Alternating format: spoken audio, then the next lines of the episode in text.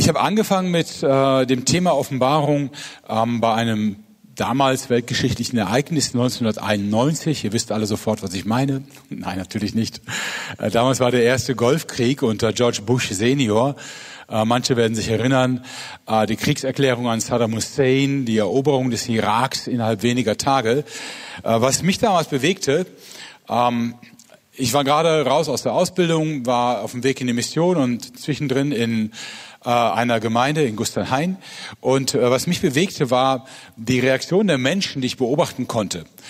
Also das, was wir letztes Jahr hatten mit dem Klopapier-Effekt in der Pandemie, so also einen Effekt gab es 1991 auch, aber nicht mit Klopapier.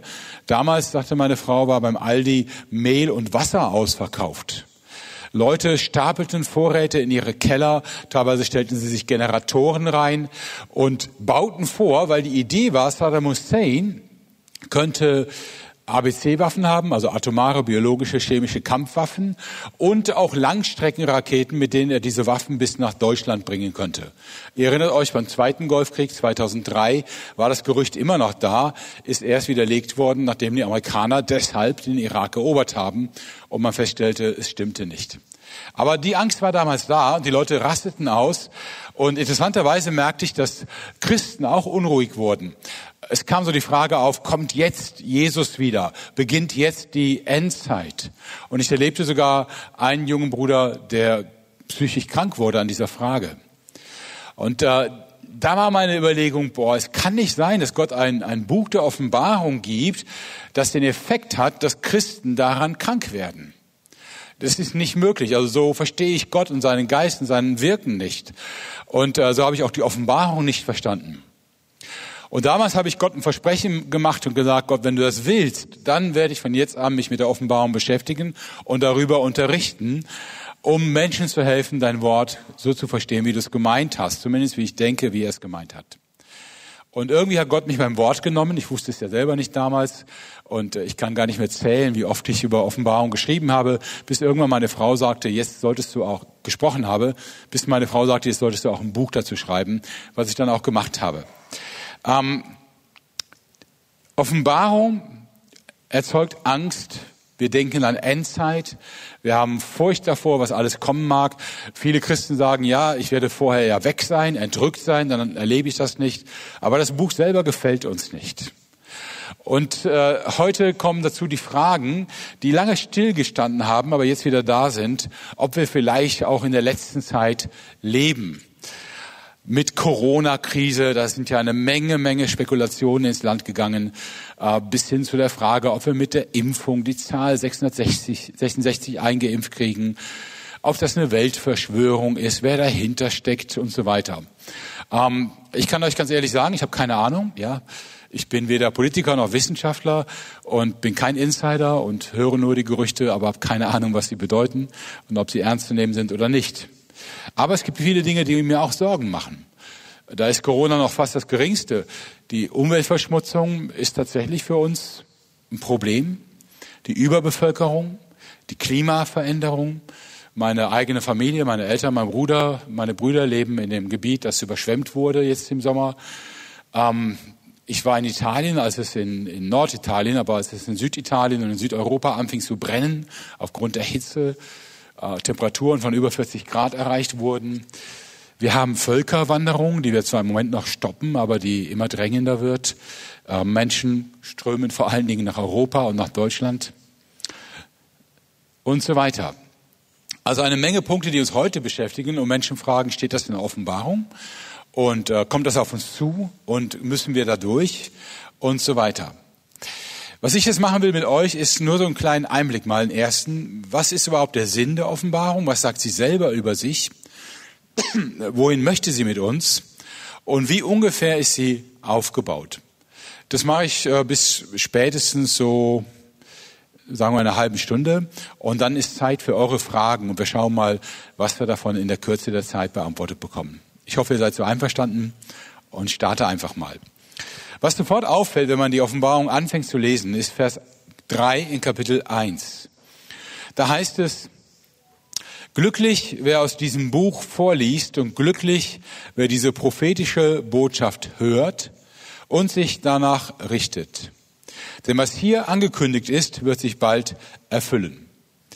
Und was auffällt ist, wir haben hier das einzige Buch der Bibel, das eine Verheißung dafür gibt, dass man glücklich ist, wenn man es liest. Natürlich glaube ich, dass die Bibel insgesamt glücklich macht. Äh, aber es gibt kein einzelnes Buch, wo steht, wenn du das Buch liest, dann wirst du glücklich sein. Hier aber steht es so, 1 Vers 3, glücklich, wer aus diesem Buch vorliest und glücklich, wer diese prophetische Botschaft hört. Ja. Und als äh, ob es nochmal bestätigt werden müsste und wie so eine Klammer um die Offenbarung herum, haben wir die gleiche Aussage nochmal am Ende der Offenbarung in Kapitel 22 in Vers 7. Da heißt es, ich komme bald, sagt Jesus, glücklich, wer sich nach diesem Buch mit seiner prophetischen Botschaft richtet. Also zweimal die Verheißung in Offenbarung 1, Vers 3 und in 22, Vers 7. Wer dieses Buch liest, wird glücklich. Ich denke, hier ist nicht glücklich gemeint im Sinne von high und berauscht oder ähnliches, sondern mehr das, was man als dauerhaftes Glück versteht. Dass du weniger Angst in deinem Leben hast, dass du mutiger leben kannst, entschlossener, dass du mehr Freude hast an dem, was Gott dir schenkt und an Jesus Christus selber, dass dein Glaube wächst, dass dein Vertrauen gestärkt wird. Ja?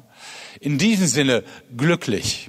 Und das Buch, wie gesagt, hat am Anfang und am Ende wie eine Klammer drumherum dieses Versprechen. Wenn du es liest, wirst du glücklich. Und das ist ziemlich genau das Gegenteil von dem, was die meisten Menschen denken über die Offenbarung. Die meisten Menschen denken, wenn ich das lese, habe ich eine unruhige Nacht. Oder wenn ich das lese, kriege ich Panik. Oder wenn ich das lese, habe ich nur noch Angst. Ich denke, das ist ein brutales Missverständnis, brutal deswegen, weil ausgerechnet das Buch, das das Gegenteil sagt, ausgerechnet dieses Buch wird verdächtigt, Angst zu machen. Okay, wir wollen mal kurz reinschauen, was ist denn überhaupt der Zusammenhang der Offenbarung? Warum wurde, warum wurde sie geschrieben, in welcher Situation und was können wir daraus erkennen? In Vers 9 in Kapitel 1 stellt sich Johannes, der Autor der Offenbarung, selber vor. Also in 1 Vers 9 ähm, heißt es, ich, Johannes, euer Bruder, bin auf die Insel Patmos verbannt worden, weil ich das Wort Gottes verkündete und weil ich für die Botschaft von Jesus eintrat. Ich bin also wie ihr um Jesu willen in Bedrängnis. Aber durch Jesus haben wir alle auch Anteil an Gottes Reich und sind dazu aufgerufen, unbeirrt durchzuhalten. Der Johannes, der hier beschrieben wird, ist ein bisschen umstritten, um wen es geht. Ähm, es können einige Kandidaten sein. Der Einfachheit halber und weil die Kirchenväter das auch so sagen, gehe ich mal davon aus, es ist der Apostel Johannes, also einer von den zwölf Jüngern. Ich kann das nicht garantieren. Sollte das anders sein, sprechen wir im Himmel drüber. Ähm, Habe ich aber jetzt nicht behauptet, dass es die einzige Lösung ist. Ja. Wo es einen Konsens gibt bei den Auslegern ist, dass es relativ spät geschrieben wurde, das Buch. Anfang der 90er Jahre im ersten Jahrhundert ist so die meiste Datierung. Ich will mich da nicht auf plus minus zwei Jahre festlegen, aber man kann sagen, es ist jetzt die dritte Generation von Christen. Es ist schon 60 Jahre her, dass Jesus Christus gestorben und auferstanden ist. Und äh, Johannes ist der letzte lebende Apostel. Er ist der letzte, der noch direkt mit Jesus unterwegs war. Wahrscheinlich mindestens ja, 80 Jahre alt, schätze ich mal. 75, 80, vielleicht 85 Jahre alt. Ähm, Johannes ist auf der Insel Patmos, schreibt er hier in 1 Vers 9.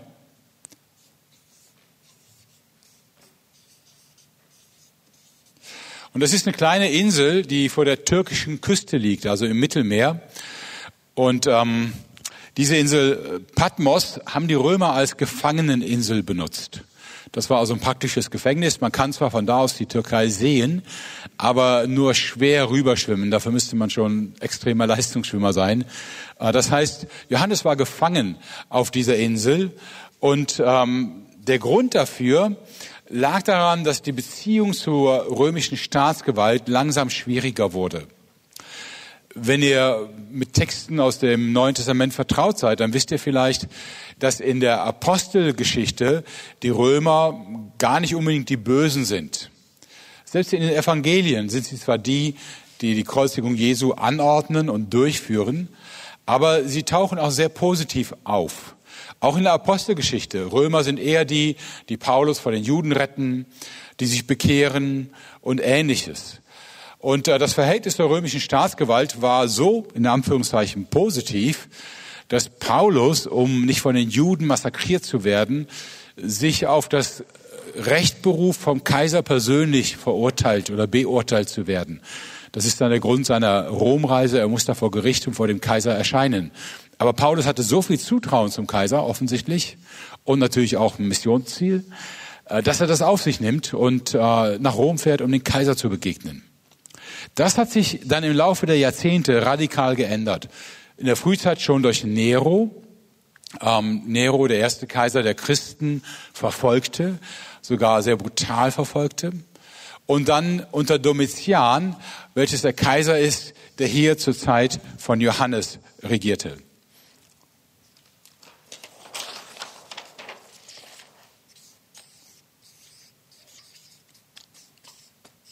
Könnt ihr es lesen oder brauche ich einen anderen Stift? Super, vielen Dank. Äh, Domitian regierte von dem Jahr 81 bis 96, 15 Jahre lang in Rom. Und äh, er war ein Kaiser, der eigentlich ganz gut angefangen hat, wie Nero übrigens auch. Ja, noch zur Zeit Neros schreibt Paulus im Römerbrief Kapitel 13: Seid untertan der Obrigkeit. Sie trägt das Schwert für die Bösen, nicht für die Guten. Ja, das war unter Nero, als er das schrieb. Da war Nero noch gut. Ja, zehn Jahre später hätte Paulus vielleicht gesagt: Ah, da muss ich eine kleine Fußnote machen. Das kann ja auch mal anders sein. Ja. Ähm, Domitian fing genauso an als eigentlich guter Kaiser, aber er muss so am Ende der 80er Jahre so eine Persönlichkeitswandlung durchgemacht haben. Man könnte sagen, er war vielleicht so eine Tendenz wahnsinnig, paranoid oder ähnlich. Auf jeden Fall äh, war er der erste Kaiser, der offiziell verlangte, als Dominus et Deus angesprochen zu werden. Ihr denkt vielleicht, ich hätte irgendwie eine starke Affinität zu Latein, ne? aber ähm, das sind schon fast die Sachen, die ich kann. Nicht viel mehr. Aber Dominus et Deus versteht ihr wahrscheinlich auch, oder? Ja, genau, Herr und Gott, ja. Und das war relativ neu, diese Anrede an den Kaiser als Herr und Gott.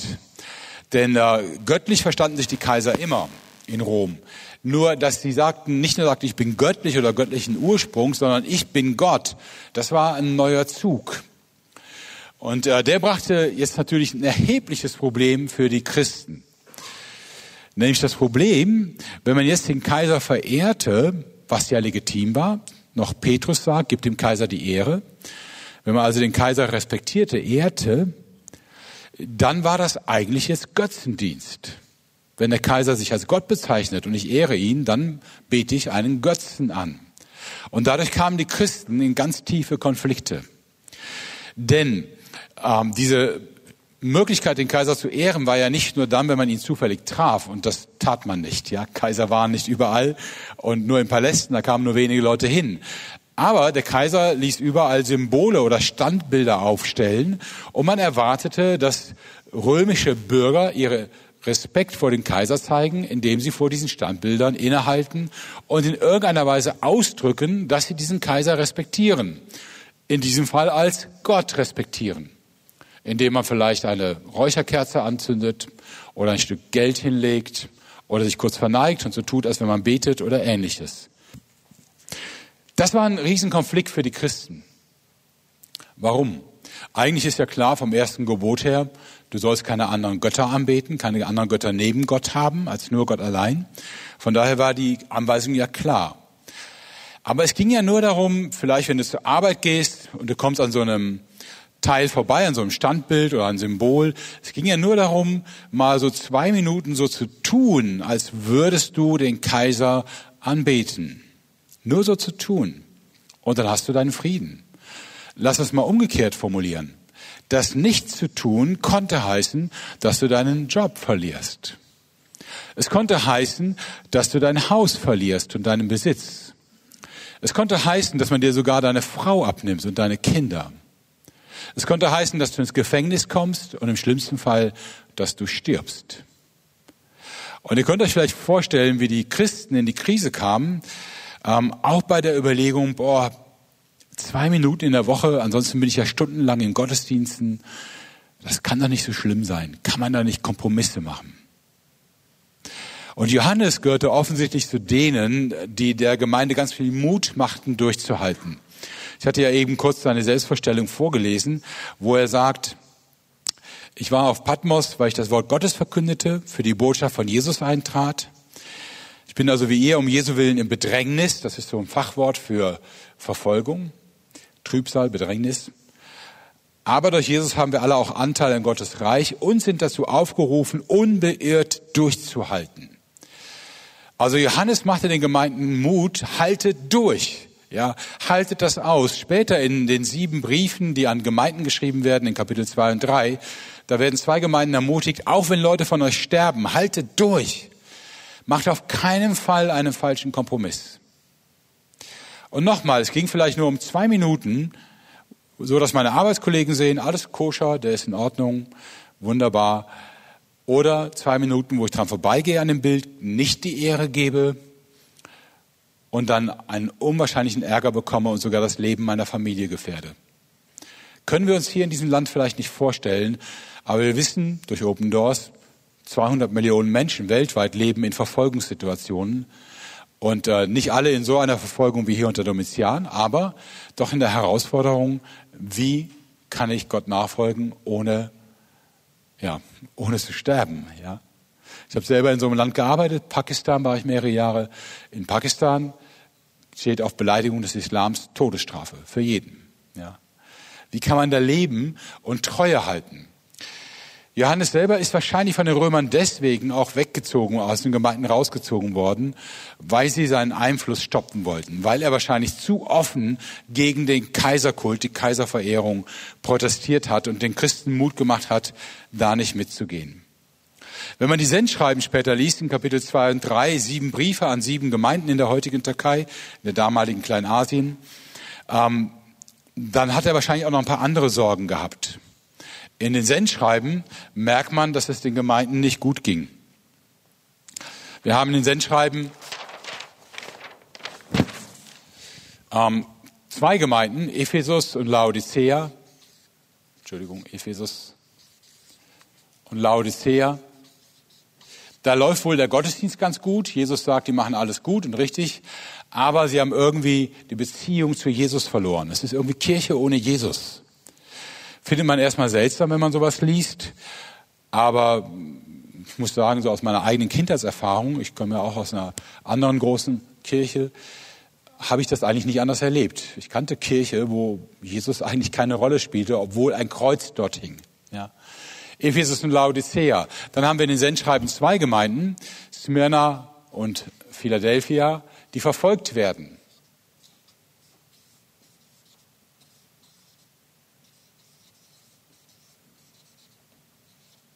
Smyrna und Philadelphia, wo Jesus nur sagt, haltet durch, gebt nicht auf. Und äh, wir haben drei Gemeinden in äh, Pergamon, Thyatira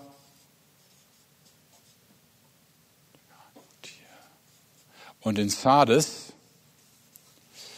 die offensichtlich ganz äh, heftige Kompromisse mit den heidnischen Tempelkulten machen, die also in den Tempeln andere Götter verehren, mit Prostituierten schlafen, Götzenopferfeste feiern und ähnliches.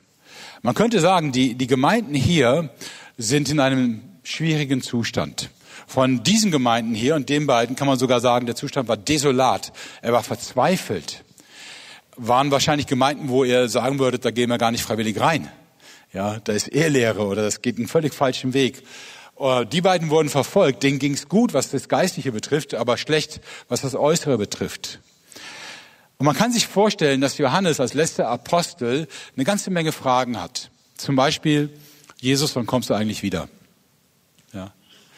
Das ist ja dritte Generation jetzt und die Probleme scheinen zuzunehmen. Und irgendwie haben sich das schon die Christen im ersten Jahrhundert anders vorgestellt, dass Gott schneller auf den Plan tritt, dass Jesus als Messias bald wieder erscheint, dass er die Herrschaft in Jerusalem übernimmt, von da aus die ganze Welt regiert. Und jetzt sind 60 Jahre vorbei, den Gemeinden geht's dreckig. Johannes ist der letzte Apostel und vielleicht fragt er sich auch, boah, haben wir überhaupt noch eine Zukunft für unsere Gemeinden? War das das Ende? Geht jetzt die Jesus-Bewegung zu Ende? Die einen haben wissen gar nicht mehr, dass es um Jesus geht. Die nächsten werden irgendwann tot sein. Und die hier sind irgendwann eine Mischung aus Heidentum und Christentum. Gibt es eine Zukunft für die Kirche? Ich kann mir richtig vorstellen, wie Johannes auf der Insel Patmos sitzt, vielleicht an der Küste und rüberschaut zum Festland, zur Türkei, wo die Gemeinden sind. Und wer völlig deprimiert ist und überlegt, was soll das werden? Warum denke ich das? Nun, es gibt zwei Kleinigkeiten in den nächsten Versen, die ein bisschen auffallen. In Vers 10 heißt es, hier auf Patmos, also schreibt es Johannes, wurde ich an einem Sonntag, dem Tag des Herrn, vom Geist Gottes ergriffen. Ich hörte hinter mir eine Stimme, die durchdringend wie eine Posaune klang. Und in Vers 12 heißt es dann, ich drehte mich um, weil ich sehen wollte, wessen Stimme es war, die ich hörte. Was Johannes dann sieht, ist eine Erscheinung von Jesus. Darauf kommen wir gleich nochmal kurz zu sprechen. Was ich interessant finde, ist, dass diese Erscheinung und diese Stimme von hinten kommen. Und deswegen ist so meine Vorstellung, ist nur in meiner Fantasie, aber dass Johannes vielleicht auf die türkische Küste schaut und denkt, Gott, wie soll das ausgehen? Gibt es überhaupt noch Christen irgendwann? Und wann kommst du wieder? Und wann ist der Missionsbefehl erfüllt? Und so weiter. Und dann hört er hinter sich eine Stimme und sagt, er dreht sich um. Also er muss jetzt mal weggucken von dem, was ihn an Problemen und Sorgen und Ängsten und Pessimismus festhält. Und er muss sich umdrehen und jetzt auf Jesus zu schauen. Und ich finde das so ein starkes Bild für viele Gebetszeiten, die ich bei mir erlebt habe, wo ich in meinen Sorgen und meinen Ängsten ständig kreise um das, was mich bewegt und denke, Gott wird es gut gehen, was muss ich noch tun, noch ein Gebet und noch ein Gebet. Nee, Jesus hat gesagt, nicht plappern wir die Heiden, ja. Ähm, aber die, die Sorgen bannen einen, auch im Gebet. Und äh, ich empfinde das wie eine Aufforderung, lass irgendwann mal einen Punkt sein, hör mal auf zu beten zumindest für deine Sorgen zu beten und dreh dich um und schau auf Jesus. Lass deinen Blick mal wieder frei werden, ihn zu sehen. In seiner Schönheit, in seiner Herrlichkeit. Um die Sorgen musst du dir keine Gedanken machen, die warten auf dich. Ja, die laufen dir nicht davon. Für mich war es sehr befreiend, ähm, in meinen Gebeten auch mal einen Punkt zu setzen und zu sagen, ich höre jetzt auf, immer nur für das zu beten, wovor ich Angst habe. Ich will jetzt einfach mal mich mit Jesus beschäftigen, ihn sehen. Und Johannes sieht dann Jesus in einer wahnsinnigen, wahnsinnigen Erscheinung, also wahnsinnig schön, groß, laut, ja. Er sagt, er sieht jemanden zwischen sieben goldenen Leuchtern hergehen, mit einem Gewand, das ihm bis an die Füße reicht ein breites goldenes Band um die Brust, das Haar auf seinem Kopf weiß wie schneeweiße Wolle. Das ist aus dem Alten Testament in Daniel 17 eine Beschreibung Gottes eigentlich. Seine Augen wie lodernde Flammen, seine Füße wie Golderz, das im Schmelzofen glüht und seine Stimme wie das Tosen einer mächtigen Brandung. Also Johannes dreht sich um und wird förmlich erschlagen von der Erscheinung, die er sieht. Jesus in einer Macht, in einer Größe und Herrlichkeit, womit er nicht gerechnet hat. Er sieht ihn und dann heißt es in Vers 17, bei seinem Anblick fiel ich wie tot vor seinen Füßen nieder. Er wird bewusstlos, erschlagen von der Erscheinung von Jesus.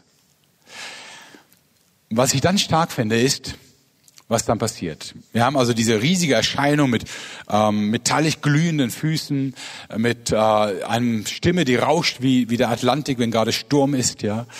Und ähm, mit Augen wie Feuerflammen und so weiter. Aber jetzt kommt eine völlig andere Szene, die ja gar nicht so zu passen scheint. Das heißt dann in Vers 17, bei seinem Anblick fiel ich wie tot vor seinen Füßen nieder, doch er legte seine rechte Hand auf mich und sagte, du brauchst dich nicht zu fürchten. Du brauchst dich nicht zu fürchten. Das ist das erste geistliche Wort, das Jesus jetzt direkt sagt. Ja, also was er wörtlich ausspricht. Fürchte dich nicht. Und für mich ist das wie eine Überschrift über die Offenbarung. Ein Buch gegen die Angst. Fürchte dich nicht. Fürchte dich nicht. Ja. Jesus sagt dann, dass er äh, lebendig war, äh, tot war und wieder lebendig wurde und dass er die Schlüssel hat zum Tod und zum Totenreich. Jesus sagt, hey, das, was das Schlimmste ist in deinem Leben, was du fürchten kannst, worüber ich heute Morgen sprach, das ist geklärt. Ich habe die Schlüssel dafür. Ich habe da so ein Bild vor Augen. Ich stelle mir Tod immer vor oder Sterben vor wie, wie eine Dunkelheit, die immer dichter kommt. Es wird immer enger, die Dunkelheit schließt mich ein, bis es vollkommen finster ist, der Tod. Und ich stelle mir vor, wie dann in der Finsternis plötzlich so ein schmaler Lichtspalt zu sehen ist und du hörst eine Türe knarren und eine Stimme sagt, hey, ich habe dir doch gesagt, ich habe den Schlüssel. Den Schlüssel des Totenreiches. Und Jesus empfängt dich raus aus der Finsternis. Der Tod ist für die, die zu Jesus gehören, keine Bedrohung mehr. Er ist kein Ende mehr. Er ist nur ein Augenblick der Dunkelheit und dann ist es hell und Licht. Und Jesus sagt, fürchte dich nicht. Alles ist geklärt. Egal, was mit der Gemeinde passiert, die Leute, die zu Jesus gehören, gehören zu Jesus. Und sie werden ins Licht gehen. Und es werden immer mehr. Und es wird immer größer, die Bewegung. Jesus hat uns Grund gegeben, uns nicht mehr zu fürchten. Das heißt, die Offenbarung will eigentlich genau das Gegenteil von dem, was wir oft denken. Sie will keine Angst machen. Sie versucht uns zu erklären, warum erleben wir die Dinge, die wir erleben. Und dabei sind wir hier in Deutschland ja noch privilegiert.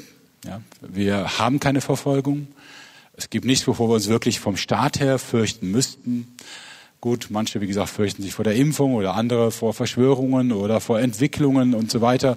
Aber im Großen und Ganzen leben wir als Christen ja in einer großen Freiheit. Für viele unserer Geschwister, wo es um Tod und Leben geht, wenn sie Jesus folgen, ist das die entscheidende Hoffnung. Wir können nicht mehr verlieren. Wir können nicht mehr scheitern. Wir kommen ans Ziel und das Ziel ist Licht und Freiheit und Leben. So viel nur mal zu den ersten Versen hier in der Offenbarung und jetzt zu ein paar Überlegungen, wie man die Offenbarung als Ganzes verstehen kann. Ähm, ihr habt im Grunde genommen drei große Teile, einmal ein Anfang und ein Ende. Man nennt das, weil ich ja so eine Fable für Fremdworte habe, das ist so eine Theologenkrankheit, äh, Epilog, Entschuldigung, Prolog und Epilog, Vorwort und Nachwort, ja, in Kapitel 1 und Kapitel 22. Dann habt ihr in Kapitel 2 bis 3 die Briefe, die Jesus an sieben Gemeinden diktiert. Briefe an sieben Gemeinden. Und dann ab Kapitel 4 bis Kapitel 21 könnte man so nennen Endzeitvisionen.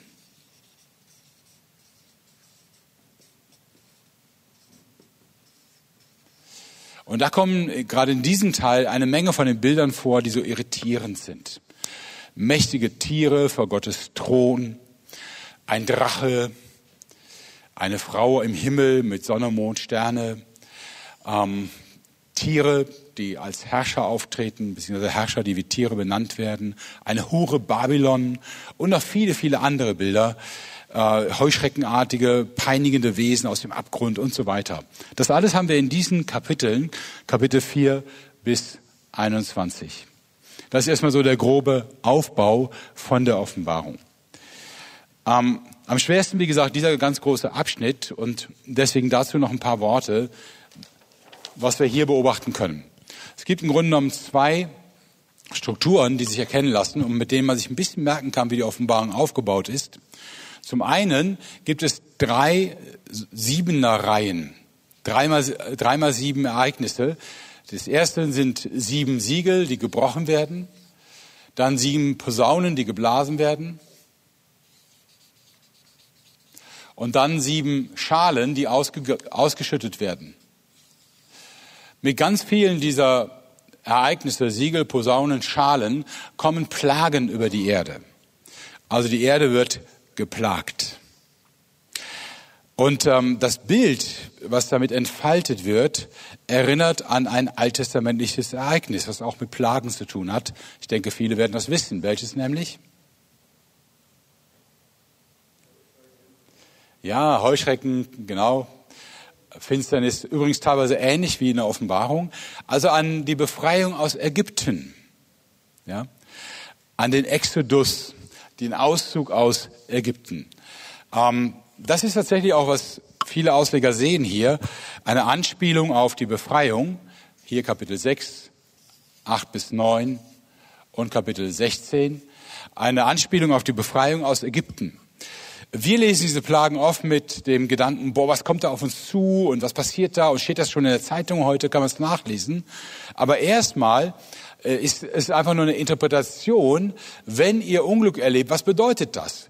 Und der Hintergrund dieser Interpretation ist natürlich die Frage für die Christen damals und auch heute. Wenn Jesus Christus gestorben und auferstanden ist, wenn er zum Himmel aufgefahren ist und jetzt zur Rechten Gottes sitzt und König aller Welt ist, wie merken wir das denn in der Welt? Müsste da nicht diese Welt ein Paradies werden? Müssten nicht längst alle Kriege aufgehört haben, alle Not beendet sein, aller Hunger beendet? Ja. Wieso passieren diese schrecklichen Dinge? Hier sind es ähm, Krieg, Krankheit, Hunger, wilde Tiere. Bei den Posaunen sind es äh, Umweltschäden. Das Meer wird verseucht, die Flüsse werden verseucht und ähm, teilweise auch Finsternis und ähnliches. Und bei den Schalen, ähm, da ist es im Grunde genommen dann die Zuspitzung, wo am Ende ein großer Gegner Gottes sich bereit macht zum letzten Krieg. Wieso passieren diese Dinge, obwohl Jesus König ist? Wieso passieren sie, obwohl Gott regiert? Und die Antwort liegt tatsächlich in diesem Begriff Plagen. Warum gab es Plagen in Ägypten? Nun, die Plagen waren ein wie soll man sagen, ein Warnruf, eine Warnung an den Pharao. Sie sollten dem Pharao klar machen, dass er Gott unterlegen ist, dass er sich nicht wehren kann gegen Gottes Entscheidungen, dass er das Volk ziehen lassen muss. Und so ist es ja auch in der Offenbarung. Die Offenbarung äh, versteht die Plagen als eine Ansage an die Menschen, Achtung, Gott meint es ernst. Versteht, um was es geht, um Leben und Tod. Am Ende dieser Reihe in Kapitel 9, da gibt es eine Art äh, Fazit, was die Plagen gebracht haben. Und in Offenbarung 9, Vers 20 steht, diejenigen, die diese Plagen überlebten, waren nicht zur Umkehr bereit. Und dann wird erzählt, dass sie sich nicht von den Götzendienst bekehrten. Und dann Vers 21, sie mordeten weiter, sie übten okkulte Praktiken, sie lebten in sexueller Ausschweifung und sie bestahlen einander, wie sie es schon immer getan hatten. Dieses negative Fazit heißt, der Sinn der Plagen besteht darin, dass Menschen wach werden, dass sie verstehen, Gott meint es ernst. Es geht wirklich um Leben und Tod und nicht nur um ein bisschen Lebensoptimierung. Es geht nicht darum, wie ich die 70, 60, 70, 80 Jahre hier lebe, sondern es geht darum, ob ich in der Ewigkeit ankomme. Oder das Gegenteil davon, in der Verdammnis. Es geht um Himmel und Hölle. Es geht um bei Gott sein oder für immer von Gott getrennt sein. Und die Plagen sind quasi Gottes Weckruf, Warnruf. So interpretiert die Offenbarung die Ereignisse, die wir kennen. Hunger, Kriege, Naturkatastrophen und ähnliches. Dass sie sagt, Achtung, macht euch klar, diese Ereignisse rufen euch wach. Sie warnen euch. Sie wecken euch auf. Jesus hat das mal sehr gut formuliert. Er hat sowieso alles sehr gut formuliert, aber das auch. Äh, in Lukas Kapitel 13. Da kommen die Jünger zu Jesus und erzählen ihm von einem furchtbaren Unglück, das passiert ist. Und zwar waren galiläische Pilger, die also drei Tage wahrscheinlich gereist sind von Galiläa nach Jerusalem, paar Schafe im Schlepptau und dann in den Tempel gegangen sind. Sie waren im Tempel gerade dabei, diese Tiere opfern zu lassen. Das Blut von den Schafen floss schon vom Altar runter in die Blutrinnen als römische Soldaten in den Tempel stürmen, auf diese Pilger zustürmen, ihre Schwerter ziehen und sie ohne zu fragen abschlachten.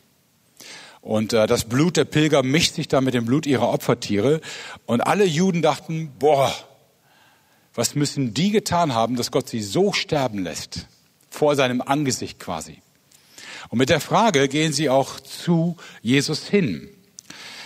Das heißt in Lukas 13, zu dieser Zeit kamen einige Leute zu Jesus und berichteten ihm von den Galiläern, die Pilatus am Altar umbringen ließ und deren Blut sich auf diese Weise mit dem ihrer Opfertiere vermischte. Da sagte Jesus zu ihnen, meint ihr, diese Leute seien größere Sünder gewesen als alle übrigen Galiläer, weil so etwas Schreckliches mit ihnen geschehen ist? Also Jesus spricht genau ihre Gedanken an. Ich kenne die Gedanken, ich habe die auch manchmal, ja. Wenn ein Unglück passiert, hm, wollte Gott damit demjenigen eins auswischen? Hat er das verdient? Das ist ja in, in Filmen, wo es einen echten Bösewicht gibt, freut man sich ja, wenn er am Ende naja, nicht mit 90 Jahren friedlich im Bett einschläft, sondern schon einen schlimmen Tod stirbt, oder? Ihr nicht, Entschuldigung. Aber bei mir ist das so, ja. Ich möchte immer, dass Bruce Willis gewinnt und die anderen sterben. Aber gut. Ähm, Jesus sagt aber jetzt, waren sie mehr Sünder als die übrigen Galiläer, weil so etwas Schreckliches mit ihnen geschehen ist. Und dann beantwortet Jesus seine eigene Frage im Vers 3, Lukas 13, Vers 3, nein. Ich sage euch, wenn ihr nicht umkehrt, werdet ihr alle genauso umkommen. Also, dass ein Unglück passiert, ist nicht Grund zur Schadenfreude oder zu dem Gefühl, ach, wie gut, dass ich Christ bin und mir das nicht passieren kann. Ich denke, ihr seid erfahren genug, um zu wissen, alles, was Menschen außerhalb der Gemeinde passiert, passiert auch Menschen innerhalb der Gemeinde. Wir haben genauso Autounfälle, Krankheiten und alles andere. Wir erleben manchmal Gebetserhörungen. Aber wir erleben auch Unglück. Wir wissen, dass es das gibt. Jesus sagt nein. Das geht nicht um das Maß der Sünde. Er sagt, wenn ihr interpretieren wollt, dann ist der Sinn der Interpretation, tu Buße, kehr um. Ja? Eben hatte ich gesagt, die Offenbarung sagt in Vers, Kapitel 9, Vers 20, 21, die Menschen taten nicht Buße. Das heißt, der Sinn der Plagen ist, kehr um. Lass dich warnen. Es geht um Leben und Tod. Lass dich auf Gott ein. Das ist also eine Struktur in der Offenbarung. Ähm, diese drei großen Reihen und die sind fast so eine zeitliche Abfolge. Ähm, hier kommt ein Viertel der Menschheit um, hier ein Drittel und hier ist quasi der Vollzug. Da werden dann äh, das ganze Meer zerstört, alle Flüsse zerstört und so weiter. Also es steigert sich und geht auf das Ende zu. Das ist der eine Aspekt. Und das zweite, wir haben zwei große Bildpaare in der Offenbarung, die fast alles andere bestimmen. Und äh, das kennt ihr zum Teil. Wir haben zum einen Gott und das Lamm. Das ist in Kapitel 4 bis 5 vor allen Dingen, aber auch an anderen Stellen wird es erwähnt. Ich denke, ihr kennt das Bild vom Lamm als Bild für Jesus. Äh, ein großartiges Bild, weil es auf die Opferung der Lämmer im Alten Testament anspielt und damit auf den Kreuzestod Jesu. Äh, Gott und das Lamm, Kapitel 4 bis 5. Dann haben wir später in Kapitel 11 bis 13, na, wir andersrum, ein Tier.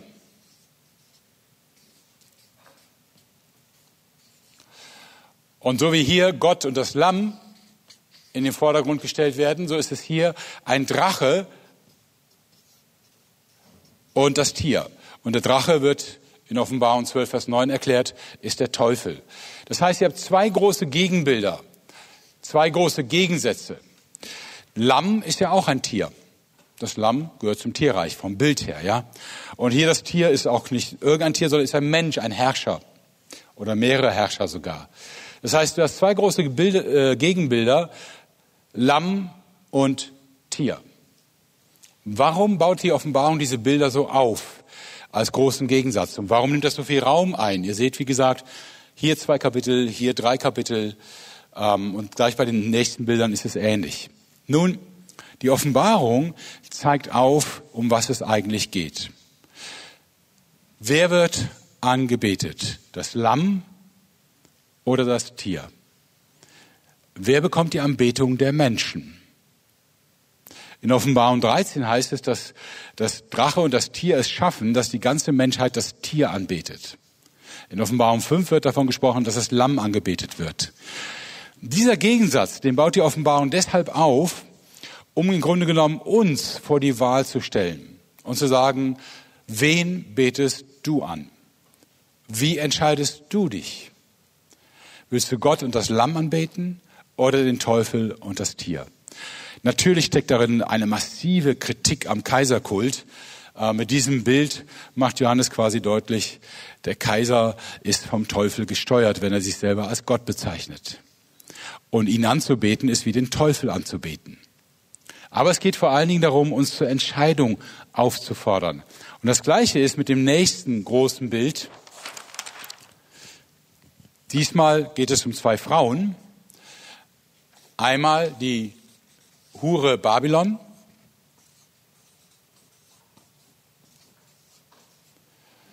Und die steht gegen eine andere Frau. Vielleicht kommt ihr auch drauf, welche das ist.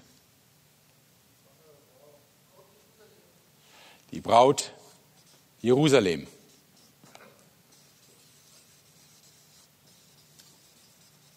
Zwei Städte, Babylon und Jerusalem, zwei Frauen, Hure und Braut. Zwei Gegensätze. Babylon galt als gottlose Stadt. Als die Offenbarung von Jesus dem Johannes gegeben wurde, gab es Babylon nicht mehr. Das war mehr ein Symbolname. Nicht nur für eine Stadt, sondern für alle Städte, die durch Plündern anderer Länder reich werden und durch das Blut von Menschen gewinnen. Und ähm, wie gesagt, nur ein Symbolname, denn Babylon existierte da schon nicht mehr, bis heute übrigens nicht. Es gibt keine Stadt Babylon bis heute. Da, wo Babylon war, ist heute immer noch Trümmerhaufen und ich glaube Steppe oder ähnliches. Und zwei Frauen, die Hure und die Braut. Und auch hier haben wir wieder das Modell, die Offenbarung stellt uns vor eine Entscheidung. Hure Babylon ist Kapitel 17 bis 18. Braut Jerusalem ist Kapitel, da beginnt schon in Kapitel 19 und zieht sich dann bis Kapitel 22. Auch hier merkt ihr, ein großer Teil der Offenbarung ist von diesen Bildern dominiert. Was für eine Entscheidung ist das? Nun, die Hure steht für den schnellen, unverbindlichen Sex. Du willst keine Ehe, du willst keine Verbindung, du trennst Sex von der Beziehung, kannst du bei der Hure haben. Du zahlst 50 Euro oder was und hast Sex. Punkt. Ja. Die Braut steht für, auch für Sex, Entschuldigung, wenn ich das mal so offen sage, wir sind ja unter uns als Männer. Auch für Sex, auf den du wartest. Die Braut ist die nicht verheiratete Verlobte. Die Frau, die du noch nicht hast, sondern auf die du wartest und für die du wartest. Und genau das machen die beiden Bilder. Sie machen deutlich, hey, das Beste, was du in deinem Leben erwarten kannst, kommt. Es ist nicht das, was du jetzt hast. Das, was du jetzt hast, selbst wenn du ganz toll und erfüllt lebst, ist höchstens zweitklassig, wahrscheinlich drittklassig, eher viertklassig oder fünfklassig. Das Beste ist das, was kommt und nicht das, was du jetzt hast. Ja. Und deswegen lohnt es sich zu verzichten, wenn du sonst in Konflikt mit den Geboten Gottes kommst. Ja, es lohnt sich zu verzichten, es lohnt sich zu warten, es lohnt sich, ähm, ich sag mal, in Kauf zu nehmen, dass du Nachteile hast für deinen Glauben. Es lohnt sich, vielleicht einen Lebensstil zu leben, der weniger erfüllt ist, weil das Beste kommt. Die Hure Babylon wird beschrieben in diesen Kapiteln als behängt mit Perlen und Gold und kostbaren Kleidern. Die Braut Jerusalem wird beschrieben als sie besteht aus Gold und Perlen. Ja, also diese trägt Gold und Perlen als Schmuck. Sie besteht aus Gold und Perlen. Ja, ähm, es ist ganz klar, die Offenbarung macht das Glas klar. Diese Braut ist so viel mehr wert als das, was dir je eine Hure geben kann, dass sich jedes Warten lohnt. Und sie macht den Christen eben Mut, im Zweifelsfall, wenn dein Glaube auf dem Spiel steht, verzichte. Verzichte. Ich weiß, das ist kein schönes Wort in unserer Kultur, ja. Wir sind keine Verzichtskultur. Und gerade deswegen ist es umso wichtiger, ja. Wenn du weißt, dass Pornografie dein Herz belastet und deine Ehe belasten wird und Beziehungen zerstört und Gift ist für deine Beziehung auch zu Jesus, verzichte. Lass es weg. Ja. Wenn du weißt, dass du dem Geld hinterherrennst und zu abhängig davon bist, was die Bibel Habgier nennt, verzichte. Brich damit. Wenn du weißt, dass deine Vergnügung, deine Spielchen, das, was du dir privat gönnst, dass sie dich völlig in Beschlag nehmen, dass sie keinen Raum lassen für Gemeinde, für Gott, für die Zeit mit ihm oder auch nur die Zeit für deine Familie. Verzichte. Wenn du weißt, dass deine Karriere nur auf Kosten von Kollegen geschieht, dass sie rücksichtslos ist, andere verletzt, verzichte und so weiter. Wir könnten jetzt tausend Sachen durchgehen. Ich will nur deutlich machen, was das Bild von uns will. Kapitel 18 am Anfang heißt es, flieht aus ihr mein Volk. Ja? Ähnlich wie Paulus zu Timotheus sagt, fliehe der Sünde. Ähm, flieht aus ihr mein Volk. Man kann nicht die Städte verlassen, darum geht's nicht. Aber bewusst sagen, ich lasse mich nicht auf Dinge ein, die mich von Jesus wegziehen. Weil ich warte auf das, was viel besser ist als irgendwas, was mir dieses Leben geben kann. Das ist also quasi das zweite große Kontrastbild, mit dem die Offenbarung uns vor die Entscheidung stellt. Am Ende, und damit schließe ich erstmal meinen Vortragsteil, dann ist Zeit für Fragen, am Ende ruft die Offenbarung dann wirklich zur Entscheidung auf. In Kapitel 22, Vers 17 haben wir sowas wie einen Evangelisten, der sagt, entscheide dich jetzt. Ihr kennt das vielleicht von Evangelisationen von früher, dass man dann sagt, komm nach vorne und gib Jesus dein Leben. So ähnlich heißt es hier in Offenbarung 22, Vers 17, also ganz am Schluss. Der Geist Gottes und die Braut rufen, komm. Und wer diesen Ruf hört, soll ebenfalls sagen, komm. Wer Durst hat, der komme.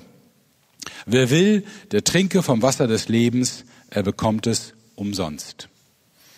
Die Offenbarung schließt mit einer evangelistischen Einladung. Triff die richtige Entscheidung. Wenn du Durst hast, kannst du jetzt schon anfangen zu trinken. Warte auf die Braut. Bete das Lamm an. Reagiere, wenn Gott dich ermahnt. Kehr um, tu Buße und lebe mit Jesus. Die Offenbarung ist ein evangelistisches Buch, das seine Leser quasi herausfordert, entscheide dich für Jesus. Okay, das war jetzt eine Tour de Force durch die Offenbarung. Ich weiß, das war jetzt sehr komprimiert in kurzen Worten. Es gibt natürlich viel, viel mehr dazu zu sagen. Aber ihr habt jetzt noch mal ein paar Minuten die Gelegenheit, auch Fragen zu stellen oder eine Anmerkung zu machen. Ich sehe schon ein Handzeichen hier vorne. Wer sind die zwei Zeugen, fragst du aus Kapitel 11 in der Offenbarung. Okay, dazu kann man sicherlich viele Interpretationen lesen. Ich weiß nicht, ob jeder den Text vor Augen hat. Es gibt ein Bild in Offenbarung 11 von zwei Zeugen die Plagen auf die Erde kommen lassen, die Feuer vom Himmel fallen lassen, die beten und dreieinhalb Jahre regnet es nicht. Und wenn man das so liest und dann überlegt, wo das herkommt, ist es bei der Offenbarung immer ein, ein sicherer Weg, Parallelen zum Alten Testament zu suchen. Ja? Also Bilder entschlüsseln in der Offenbarung geht vor allen Dingen über das Alte Testament. Die meisten Bilder lassen sich darüber gut entschlüsseln. Und wenn ich jetzt nochmal sage, zwei Zeugen, die Plagen über die Erde kommen lassen, die Feuer vom Himmel fallen lassen, unter deren ähm, Herrschaft es dreieinhalb Jahre lang nicht regnet, könnten euch ein oder zwei Personen aus dem Alten Testament einfallen. Wer nämlich? Elia und und Mose, genau. Es sind Elia und Mose. Und das sind keine zufälligen Personen, denn die stehen schon bei Jesus für das Alte Testament. Mose vertritt das Gesetz und Elia die Propheten. Beide gelten als die höchsten Vertreter vom Gesetz bei Mose und von Propheten bei Elia. Und das Gesetz und die Propheten ist der Fachbegriff für das Alte Testament.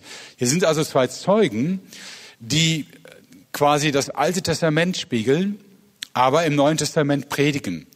Und was dieses Bild sagt, ist gerade von der Gemeinde äh, her gesehen, ist, wir bewegen uns als Gemeinde mit unserem Zeugnis ganz in der Linie des Alten Testamentes. Vielleicht ist das für euch selbstverständlich, ich weiß es nicht. Für die Gemeinde im ersten Jahrhundert war es eine ganz kritische Frage. Und zwar aus dem einfachen Grund, die äh, Juden äh, machten den Christen immer mehr klar, ihr gehört nicht zu uns. Die wurden aus den Synagogen rausgeschmissen und äh, es wurde den Römern auch gesagt, die Christen sind keine jüdische Religion, das ist eine eigene Religion, eine Sekte, die gehört nicht zu uns. Für die Christen war das ein existenzielles Problem, weil im ersten Jahrhundert hatte man ja noch kein neues Testament. Die Bibel, die die Christen benutzten, war das Alte Testament. Und wenn es die Juden sagen, ihr versteht das alles falsch und das ist gar nicht euer Testament, das ist unser Bund und nicht euer Bund, ihr gehört nicht dazu und ihr gehört nicht zu uns, dann waren die Christen natürlich schon im Zweifel, ob das, was sie glauben, tatsächlich irgendein Irrtum ist, irgendeine Sekte, die sich entwickelt hat. Und der Offenbarung macht den Christen ganz viel Mut. Achtung, ihr seid ganz in der Linie des Alten Testamentes.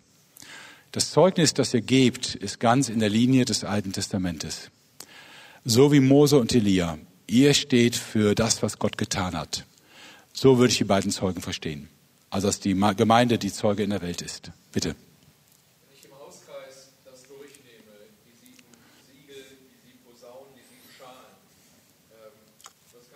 den Beschreibungen jetzt an Ermutigung? Sehr gute Frage, sehr clevere Frage. Wie, wieso machen die Plagen glücklich? Die sieben Siegel, die sieben Schalen und äh, sieben Posaunen und sieben Schalen. Ähm, ich nehme mal die sieben Siegel, weil das ein gutes Beispiel ist. Du hast da Ankündigung von Krieg, von Hunger und von Krankheit. Ja. Und äh, auch wilde Tiere, okay, das kann man heute nicht so nachvollziehen, es sei denn, wir würden Viren als wilde Tiere bezeichnen oder Fledermäuse, die Viren übertragen, aber ähm, kann man sich darüber streiten. Nur was auffällt ist, Krieg, Hunger, Krankheit war ja nichts Neues damals in der Zeit. Das gab es auch schon vor der Offenbarung, auch schon vor Jesus. Und es gibt es bis heute, überall, immer wieder. Das heißt, äh, diese Plagen ähm, beschreiben nicht etwas, was vollkommen neu ist, sondern was wir selber erleben. Klar, man kann natürlich sagen, ja gut, aber da sterben ja ein Viertel der Menschheit. Nur wenn ihr mal in die Geschichte schaut, zum Beispiel in den 30-jährigen Krieg in Europa, da haben wir ein Drittel der Bevölkerung, die sterben. An Pest und an Krieg. Genau so, ja. Oder Hungersnot in China in den 50er Jahren. 36 Millionen Tote in drei Jahren. Also äh, an der Zahl ist, ist nicht das Problem. Warum erwähnt die Offenbarung es dann überhaupt? Nun, was sie klar macht ist, wir Christen warten noch auf eine Zeit, in der es keine Tränen mehr gibt. Wir sind mittendrin in den geplagt werden. Auch wir erleben Plagen. Wie gesagt, bei uns ist es im Moment gerade mal gut. Vor 80 Jahren war es eine Katastrophe. Und ich hoffe, wenn Gott gnädig ist, dass wir noch ein paar Jahre Frieden erleben dürfen. Aber ich weiß es nicht. Viele andere Christen erleben das gar nicht. Ja. Fragt mal die, Ira die Iraker, die bei uns gestrandet sind die ihre Heimat verloren haben, nach Hunderten von Jahren, die sie im Irak lebten. Ähm, warum wird es dann hier erwähnt? Nun, was deutlich werden soll, ist, diese Dinge sind nicht eine Unaufmerksamkeit Gottes oder ein Versehen im Plan Gottes, was nicht passieren durfte, sondern sie gehören mit dazu. Gott bringt die Geschichte selber vorwärts und sie laufen auf ein Ziel zu. Sie steigern sich auf ein Ende zu, an dem Jesus wiederkommt und die Herrschaft über diese Welt übernimmt der Trost, also natürlich macht Hunger nicht glücklich, gar keine Frage, ja. Aber der Trost liegt darin, Achtung, hier ist nicht eine Welt, die von Gott verlassen ist, sondern eine Welt, die Gott auf ihr Ziel zusteuert. Und das mit dem Wunsch, dass viele Menschen noch aufwachen und reagieren. Ähm, ich kenne viele Beispiele von solchen Plagen, die tatsächlich dazu führen, dass Menschen nachdenken und zu Gott umkehren. Das letzte Beispiel, was mir begegnet war, war vor allen Dingen das extrem geplagte Land Haiti, wo Missionare schrieben, nach dem verheerenden Erdbeben vor einigen Jahren, ähm, so schrecklich das ist, aber wir haben noch nie eine solche Offenheit für das Evangelium gehabt, wie jetzt nach diesem Erdbeben. Ihr könntet auch in unsere eigene Geschichte schauen, nachdem unsere Städte zerbombt und in Trümmern gelegt waren und meine Eltern und unsere Eltern hungerten, äh, war eine große, große Offenheit und viele Menschen kamen zum Glauben. Das ging dann ungefähr bis zum äh, Anfang des ähm, Wirtschaftswunders, dass also wirklich viele Menschen reagierten auf Gott. Plagen haben tatsächlich die Fähigkeit, Menschen wach zu rütteln. Okay? Ja?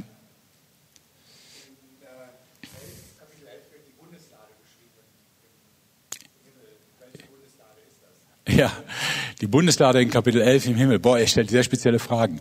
Nun, die Bundeslade ist ja verloren, äh, spätestens mit den Babyloniern, vielleicht sogar schon vorher, aber ich glaube, man kann davon ausgehen, dass sie da noch irgendwie im Bereich des Tempels war. Nach dem babylonischen Exil, also ab dem 6. Jahrhundert, gibt es keine Hinweise mehr, wo die geblieben ist. Es gibt zwar einen Film von Indiana Jones über die Bundeslade, aber okay, ihr kennt ihn. Und er hat sich auch gleich richtig eingeordnet. Ähm, das heißt, äh, wir müssen jetzt hier nicht drüber nachdenken, ist die alte Bundeslade nochmal aufgetaucht. Es ist ja eine Bundeslade im Himmel. Ja. Und äh, die Offenbarung hat diese Himmelsvisionen, also es gibt diese Visionen auf der Erde, Siegel, Posaunen, Schalen, das Tier und die Hure Babylon. Und dann gibt es die Visionen im Himmel, Kapitel 4 und 5 zum Beispiel, oder Kapitel 11, und man sieht die Bundeslade. Und äh, diese Visionen im Himmel sagen jetzt nicht, aha, da sind die Gegenstände hingekommen, sondern sie benutzen die Symbolik, die in diesen Gegenständen liegen, äh, um Aussagen zu machen. Und da müsste man jetzt in Kapitel 11 ein bisschen länger gucken und sehen, welche Symbolik ist hier gemeint. Es hat was mit Bund zu tun, Gottes Bindung an die Menschen, äh, möglicherweise auch mit den Inhalten der Bundeslade. Aber das wäre jetzt etwas, was man näher betrachten müsste. Ja?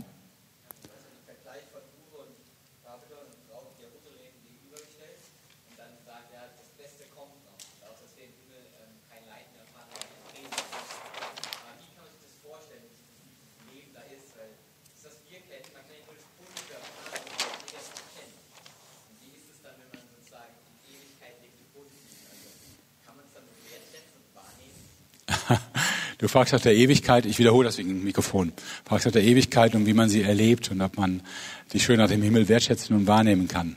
Äh, verstehe ich es richtig, ne? Ähm, ich habe eine ganz klare Antwort, ich weiß es nicht. Ich vermute sehr, ja. Und äh, ich bin sogar ziemlich überzeugt davon, wenn wir, wenn wir Gott sehen in seiner Herrlichkeit, dann wäre, wenn ich jetzt versuchen würde, das zu beschreiben, wäre all das im Himmel so, dass ihr sagen würdet, Uli, du hättest es besser nicht versucht. Ja. Ich glaube, wenn wir Gott sehen, wird sich nicht nur ganz viel lösen für uns, sondern wir werden so fasziniert, begeistert, gespannt, aufgeregt, geflecht sein, ja, dass wir, dass wir wahrscheinlich, wenn wir unser Leben hier betrachten, nur noch lächeln und denken, ich hatte ja sowas von keine Ahnung. Ich habe sowas von nichts gewusst, ja. Und das kann ich auch nicht ändern, leider. Ich gebe ganz ehrlich zu, was mir sehr, sehr hilft, so ein klein bisschen dahin zu kommen, sind die Beschreibungen, die man in den Büchern von C.S. Lewis findet. Ihr kennt C.S. Lewis? Ja, den englischen Literaten und Philosophen. Ähm, er hat das äh, teilweise wunderbar beschrieben, aber auch so beschrieben, dass man merkt, du kannst es nicht wirklich verstehen. Ihr kennt ja wahrscheinlich die Geschichten von Narnia von C.S. Lewis. Äh, das sind ja sieben Bände, drei davon sind verfilmt worden. Der siebte Band ist eigentlich ein Band über die Offenbarung. Der heißt auch Der letzte Krieg, The Last Battle. Und ähm, da wird dann auch so im letzten Drittel des Buches der Himmel beschrieben. Und der wird da so beschrieben, dass die Kinder, da spielen ja immer Kinderhauptrollen, dass die durch ein Land rasen, die können also unglaublich schnell sich vorwärts bewegen, Wände hochlaufen und so weiter. Das klingt schon mal gut. durch ein Land rasen, das so aussieht wie ihr Land, wo sie herkommen nur kräftiger in den Farben, größer in der Ausdehnung, frischer. Es, es fühlt sich völlig anders an, an. Alles ist intensiver. Und sie rasen durch dieses Land Kilometer, hunderte, tausend Kilometer, Kilometer weit und kommen dann an ein, ein äh, umzäuntes Gelände mit einem Tor, in dem ein Garten ist. Und dann gehen sie durch das Tor in den Garten und dann schreibt C.S. Lewis in seiner unnachahmlichen Art, und sie stellten fest, dass das Innere des Gartens größer ist als die Landschaft drumherum. Wir reden über Dinge, für die unser Verstand ja gar nicht geeignet ist. Wir haben leider nur dieses 3D-Ding hier auf dem Hals. Das ist schon besser als jeder Computer. Aber es hat echte, echte Grenzen. Nicht nur bei der Frage, wie Wasser funktioniert, auch bei vielen anderen Fragen. Die können wir gar nicht lösen. Und von daher deutet hier Louis nur an, ähm, dass der Himmel faszinierend, unglaublich prägend, beeindruckend sein wird, aber nicht vorstellbar jetzt. Für mich gibt es eine Sache im Himmel, wovon ich überzeugt bin, und die möchte ich euch auf jeden Fall mitgeben, weil die finde ich wichtig. Wir beschäftigen uns ja oft mit der Frage, wie ist das mit der Hölle? Gibt es jetzt wirklich eine Hölle? Brennt die? Quält Gott da Menschen? Und das in Ewigkeit? Vielleicht für Dinge, die gar nicht so schlimm waren in unseren Augen. Wenn das ein Freund von mir ist, vielleicht sogar ein Ehepartner, Kind, Eltern, Verwandte, Freunde kann ich dann den Himmel überhaupt genießen? Lass mich das so sagen.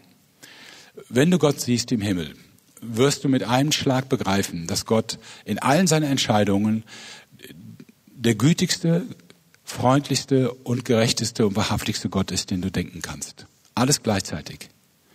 Jetzt kann ich ja nicht sagen, was das bedeutet für seine Entscheidungen. Ich bin nicht Gott. Ich kann nur sagen, Mensch, bekehr dich zu Gott, sonst hast du die schlechteste Entscheidung deines Lebens getroffen. Aber wir werden es sehen, wir werden von Gott nicht enttäuscht sein, in keiner Weise. Ja. Im Gegenteil, wir werden diese Gedanken, wir könnten enttäuscht sein, wir werden vielleicht ein paar Jahrtausende, wenn es überhaupt noch Zeit gibt, uns darüber totlachen, ohne zu sterben. Und sagen, wie konnte ich so beschränkt sein? Ja, wir werden nur staunen. Manchmal habe ich auch das Gefühl, Leute fürchten, dass es im Himmel langweilig werden könnte, weil Ewigkeit ist ja länger als jedes Zeitempfinden, was wir haben. Ja. Und ich glaube, auch über diese Idee werden wir im Himmel einfach ganz lange miteinander lachen und sagen, weißt du noch, was ich damals gedacht habe? Ja. Und wir werden im Himmel vielleicht äh, jeden dritten Augenblick sagen, Gott, danke, dass das nicht aufhört. Das kann ich dir sagen. Alles andere weiß ich nicht. Ob du im Himmel Rasen mähen wirst oder als Bundeskanzler regierst, ähm, ich weiß es nicht genau, wie Gott das macht. Manche nehmen das goldene Jerusalem sehr wörtlich. Kann sein, ich weiß es nicht. Es ist eine Stadt, die ist nicht nur 2000 Kilometer lang, 2000 Kilometer breit, sondern auch 2000 Kilometer hoch, ja. Deswegen kann sie auch schlecht auf diese Erde andocken, weil die würde dann aus der Umlaufbahn eiern. Ähm, das Goldene Jerusalem, keine Ahnung, ob es so ein Haus gibt und ob es besser ist, oben zu wohnen oder unten. und wie lang da der Weg zum Aldi ist und ob wir Aldi überhaupt noch brauchen. Ich weiß es nicht. Nur wir werden begeistert sein. Letzte Frage, weil ich glaube, dann ist die Zeit abgelaufen. Ja? Oder es gibt keinen Kaffee.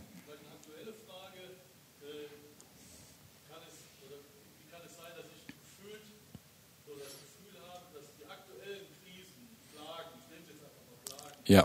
Corona, Waldsterben, den Baummeer, Klimawandel äh, und all diese Dinge, äh, die man persönlich vielleicht als Plage beurteilen kann oder empfinden kann, dass die so wenig Auswirkungen auf dieses Ziel eigentlich vom, vom, von der Offenbarung, von dem Brief, Menschen zur Umkehr zu rufen. Man hört und sieht gar nichts, also zumindest mal in der Pressewelt, in der Öffentlichkeit, auch in den Kirchen nichts oder gar nicht. Im Gegenteil, ich habe eher das Gefühl, es wird klein gehalten oder bewusst gar nicht äh, thematisiert. Ja. Die Frage ist danach, wieso führen die Plagen bei uns im Land nicht zur Buße und dazu, dass viele Menschen zum Glauben kommen? Und ich gebe zu, mir geht's genauso. Ich bin auch ein bisschen enttäuscht. Ich hatte eigentlich von Anfang an auch bei der Pandemie gebetet, dass Menschen aufwachen. Gerade als ich gesehen habe, in welcher Panik Menschen reagieren, dachte ich, das wäre doch die Gelegenheit. Ähm, ich kann dir nur meine subjektive Einschätzung sagen. Ich denke, wir Deutschen haben immer noch einen Götzen und der heißt Machbarkeit.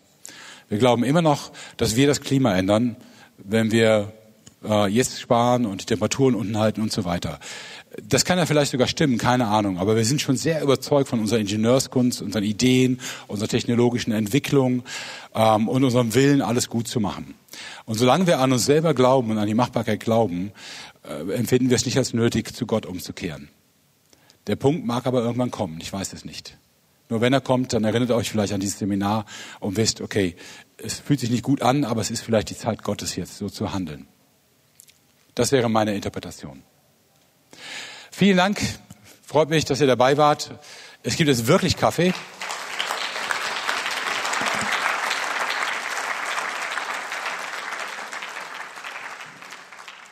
Und in einer ungefähren Stunde sehen wir uns dann hier wieder.